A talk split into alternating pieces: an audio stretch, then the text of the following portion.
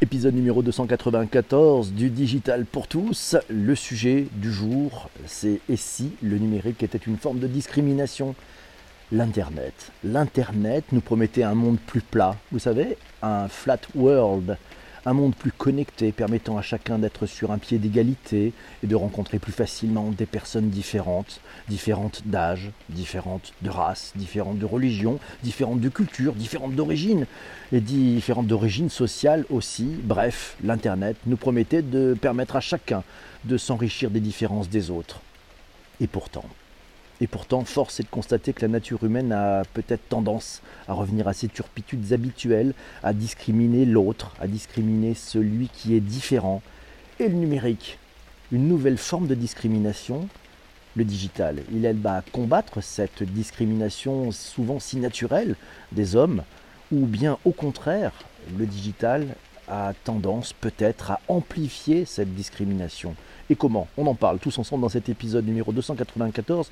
Le sujet nous a été proposé par Laetitia. C'est Shadia qui, dans le tweet d'avant-émission, l'indique le numérique apporte une approche différente et profonde de la réflexion. Il aide à combattre les discriminations lorsqu'on se pose les bonnes questions et que l'on accepte la remise en question qui amène la suppression de la pensée catégorielle dès l'enfance. Ah, cette pensée catégorielle, qu'est-ce qu'elle nous poursuit? Gabriel nous signale, comme l'enseignement de Socrate, les réseaux sociaux sont une perpétuelle conversation, une réunion du peuple qui permet de causer avec tout le monde, sans discrimination, à partir du moment où on ose se lancer et penser que son avis que vos avis sont autant importants que ceux des autres, que celui des autres. La discrimination, un petit tour sur Wikipédia va nous éclairer un petit peu plus sur cette discrimination sociale. C'est un processus lié au fait d'opérer une distinction concernant une personne ou une catégorie sociale en créant des frontières, des frontières dites discriminantes, c'est-à-dire produisant un rejet visant à l'exclusion sociale sur des critères tels que l'origine sociale ou ethnique, la religion, le genre, le niveau de son intelligence, l'état de santé, etc. Et le digital dans tout ça. Christian nous dit le numérique, il aide surtout à amplifier ce combat. La rapidité de propagation avec les outils du digital permet de rendre visible la discrimination et aussi de rappeler qu'elle est encore présente ou d'en prendre simplement conscience. Merci Christian, beau témoignage. Économie des plateformes, attention à la discrimination numérique. Un article à lire sur villeinclusive.millénaire3.com. Vous avez le lien dans les notes de bas d'épisode. On y apprend qu'aussi dans un premier temps, les plateformes numériques sont apparues comme un espace dans lequel les pratiques discriminatoires liées à l'origine ethnique supposée ou réelle, au sexe ou à l'âge du contractant pouvaient disparaître puisque les co-contractants restaient largement anonymes. Ce n'est plus le cas. Sur Uber, le consommateur ne voit le profil du conducteur qu'une fois la transaction finalisée. S'il veut alors l'annuler, il doit faire une procédure spéciale qui décourage a priori bon nombre de discriminations, inconscientes ou non, au faciès. Une autre possibilité, c'est de faire de l'option la plus inclusive, l'option par défaut, par exemple la réservation instantanée pour les loueurs et les conducteurs, ou encore de monétiser la possibilité pour un autre, par exemple sur Airbnb, de consulter les données du profil en plus des avis. Et oui, mais ça coûterait un peu plus cher. Google d'ailleurs de son côté réfléchit à la manière d'évoluer. Les concepteurs peuvent aussi diminuer l'impact de ces pratiques discriminatoires en minorant les avis des utilisateurs dont le comportement est repéré discriminatoire. C'est le côté positif du digital. On peut peut-être arriver, on peut peut-être tordre ça. Bonjour à tous et bonjour à, Geoffroy qui vient de nous rejoindre d'ailleurs. Massio nous dit La tech a-t-elle un problème de diversité? Un article passionnant à retrouver sur madines.com. On y apprend notamment que la bro-culture, est-ce que vous connaissez la culture du brother, de celui qui est frais, votre frère? Oui. La bro-culture, c'est un élément inhérent au monde de la tech, aux startups et aux nouvelles technologies du digital. Elles sont nées dans la Silicon Valley, dans un monde d'hommes blancs, hétérosexuels, surdiplômés et aisés, c'est Marie-Georges, qui est présidente de l'incubateur Paris Pionnière, qui le dit. Et les codes de ce monde ont déjà traversé l'Atlantique, puisqu'elle dénonce une bro-culture devenue la culture de la tech par excellence, une culture stéréotypée, avec des blagues salaces et des beuveries. Par définition, ce n'est pas inclusif du tout. Les femmes et les minorités ne se retrouvent pas du tout là-dedans. Ah, discrimination quand tu nous tiens. La bro-culture, on en fera peut-être un sujet entier dans un épisode du Digital pour tous. On parle un peu de discrimination numérique. Un article trouvé sur Influencia numérique.net.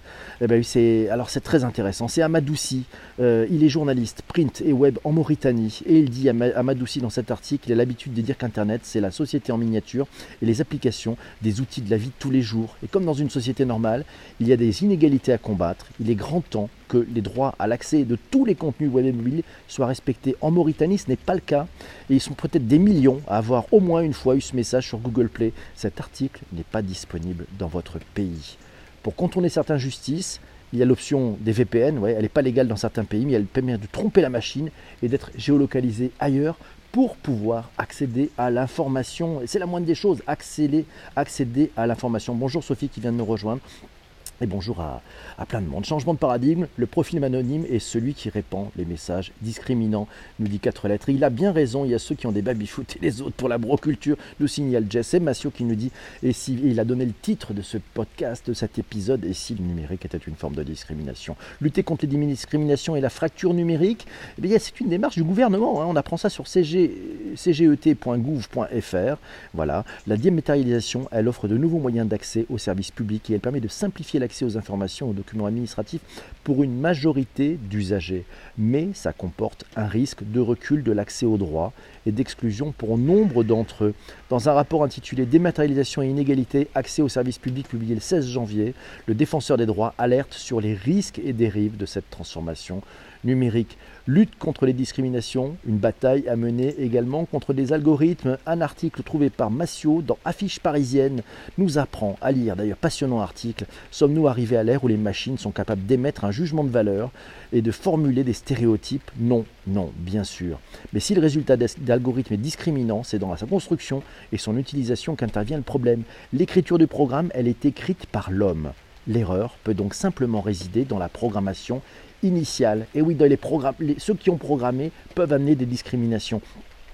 L'erreur, donc, elle, vient, peut venir des hommes et l'algorithme se nourrit de la base de données qu'on lui procure afin d'en tirer des modèles récurrents sur lesquels il va fonder ses conclusions.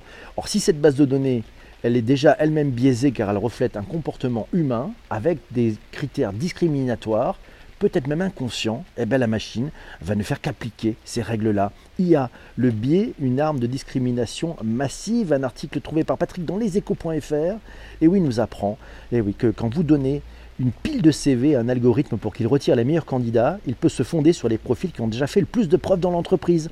Plus le parcours du, candidat et pas du combattant ressemble à celui euh, de, ces, de ces bons travailleurs, plus il reçoit une note élevée, note qui va décider des chances d'embauche. De cette manière, la machine peut très bien faire ressortir des hommes blancs de 40 ans parce que l'entreprise a toujours recruté ces profils jusqu'à présent.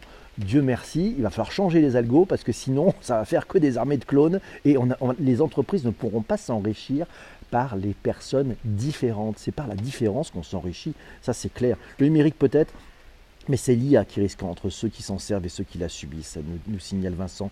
Et c'est vrai, ça peut peut-être changer beaucoup, beaucoup de choses. Et on veut des filles dans la tech, nous dit Laurent. Mais oui, et ça c'est un vrai sujet, un vrai sujet. On en parlera peut-être des, femmes qui ont du mal à trouver du boulot dans la tech qui n'ont pas envie d'aller dans la tech. Amazon, il a désactivé une, une intelligence artificielle qui discriminait les candidatures de femmes à l'embauche, nous signale Massio. Il a trouvé cet article dans numirama.com des entreprises qui utilisent des IA pour mettre en lien les employeurs et futurs employés.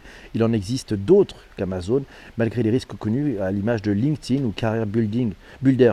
En août dernier, c'est Google qui a annoncé le lancement d'un programme reposant sur l'utilisation de l'intelligence artificielle. Ce dernier est un peu particulier puisqu'il s'adresse plutôt aux personnes en recherche d'emploi, mais cela n'évite pas non plus les biais, a priori puisque l'IA pourrait ne leur proposer que certains jobs et en cacher d'autres. Ouh là là, c'est chaud. Des bons sujets comme d'habitude. Merci euh, Jess, c'est sympa. Dématérialisation, inégalité d'accès aux services publics. Tiens, sur le site défenseurdesdroits.fr, je vous mets le lien dans les notes d'épisode que vous retrouverez à la fois sur les plateformes de podcast, mais aussi sur le digitalpourtous.fr on apprend que la mise en œuvre des politiques publiques de dématérialisation se, fait se doit donc de respecter les principes fondateurs du service public. Et ceux-ci sont les suivants adaptabilité et de la continuité et l'égalité devant les services publics, avec une synthèse des principales recommandations dans ce rapport, le fait de conserver toujours plusieurs modalités d'accès aux services publics, le fait de repérer et d'accompagner les personnes en difficulté avec le numérique, le fait de prendre en compte les difficultés pour les usagers, d'améliorer et simplifier les démarches dématérialisées pour les usagers, de prendre en compte les publics spécifiques et surtout de former les accompagnateurs. Parce que oui, il y a besoin d'accompagnateurs et c'est pas évident. Euh, c'est Louisa qui tweetait hier, je n'ai plus le, titre de ce film de Ken Loach, mais fantastique, à voir, je vais aller le voir. J'ai commencé à regarder le, la bande-annonce ce matin sur YouTube et c'est juste, ça m'a juste mis beaucoup, beaucoup d'émotions. C'est Gabriel qui nous dit les réseaux sociaux permettent d'interpeller les politiques sur les programmes annoncés et les, sur les mesures mises en place. Lutter contre la discrimination sur les plateformes. Un article de la Harvard Business Review France. On ne se, on, se moque de rien ici le matin. Ouais, ça date de, juillet 2017. Euh, vous allez, je vous mets le lien d'ailleurs dans les notes d'épisode. Vous pourrez aller lire cet article en entier. Il est passionnant. Sur les sites de services, du travail en freelance, en covoiturage, en passant par le dog walking. Vous savez, c'est le fait d'accompagner les chiens. Beaucoup de vendeurs peuvent désormais choisir la personne avec qui ils veulent travailler sur la base de son apparence, voire de son simple nom. Ça, ça s'appelle de la discrimination. La disponibilité de ces informations, elle est variable d'une plateforme à l'autre. Certains protègent correctement l'anonymat de leurs membres, tandis que d'autres reviennent à des pratiques bannies depuis longtemps du commerce offline.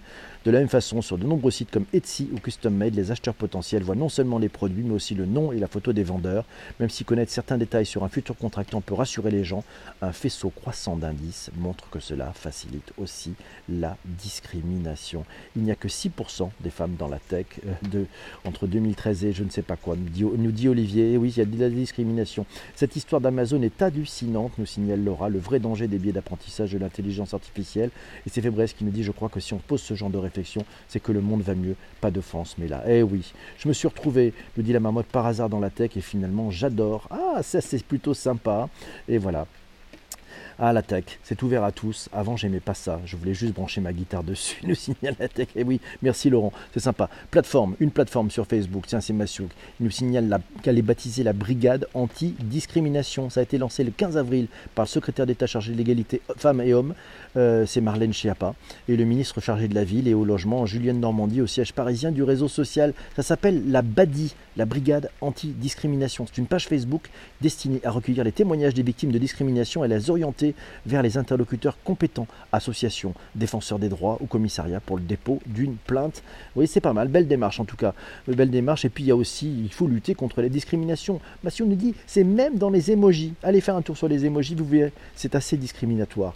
Bon, on peut changer les couleurs quand même sur les personnages. Électronisme, et si le numérique était une forme de discrimination, euh, ben, on trouve un article dans pleinevie.fr. On y apprend notamment que l'électronisme, ah le fameux électronisme, vous savez, c'est la lutte de ce podcast, ouais, pour lutter contre l'électronisme et favoriser l'inclusion numérique. Eh bien, on y apprend quoi? Que l'électronisme désigne la difficulté à utiliser des outils informatiques et pourtant faire des démarches administratives, des achats ou encore prendre contact avec ses proches requiert dorénavant l'usage d'Internet. L'exemple des démarches administratives illustre au mieux, le mieux la situation. Déclarer ses revenus, s'inscrire sur les listes électorales, renouveler ses papiers d'identité. La liste est finalement longue. Autant de nouvelles démarches à prendre pour ces démarches complexes qui peuvent bouleverser le quotidien de ceux qui sont un peu paumés par le digital.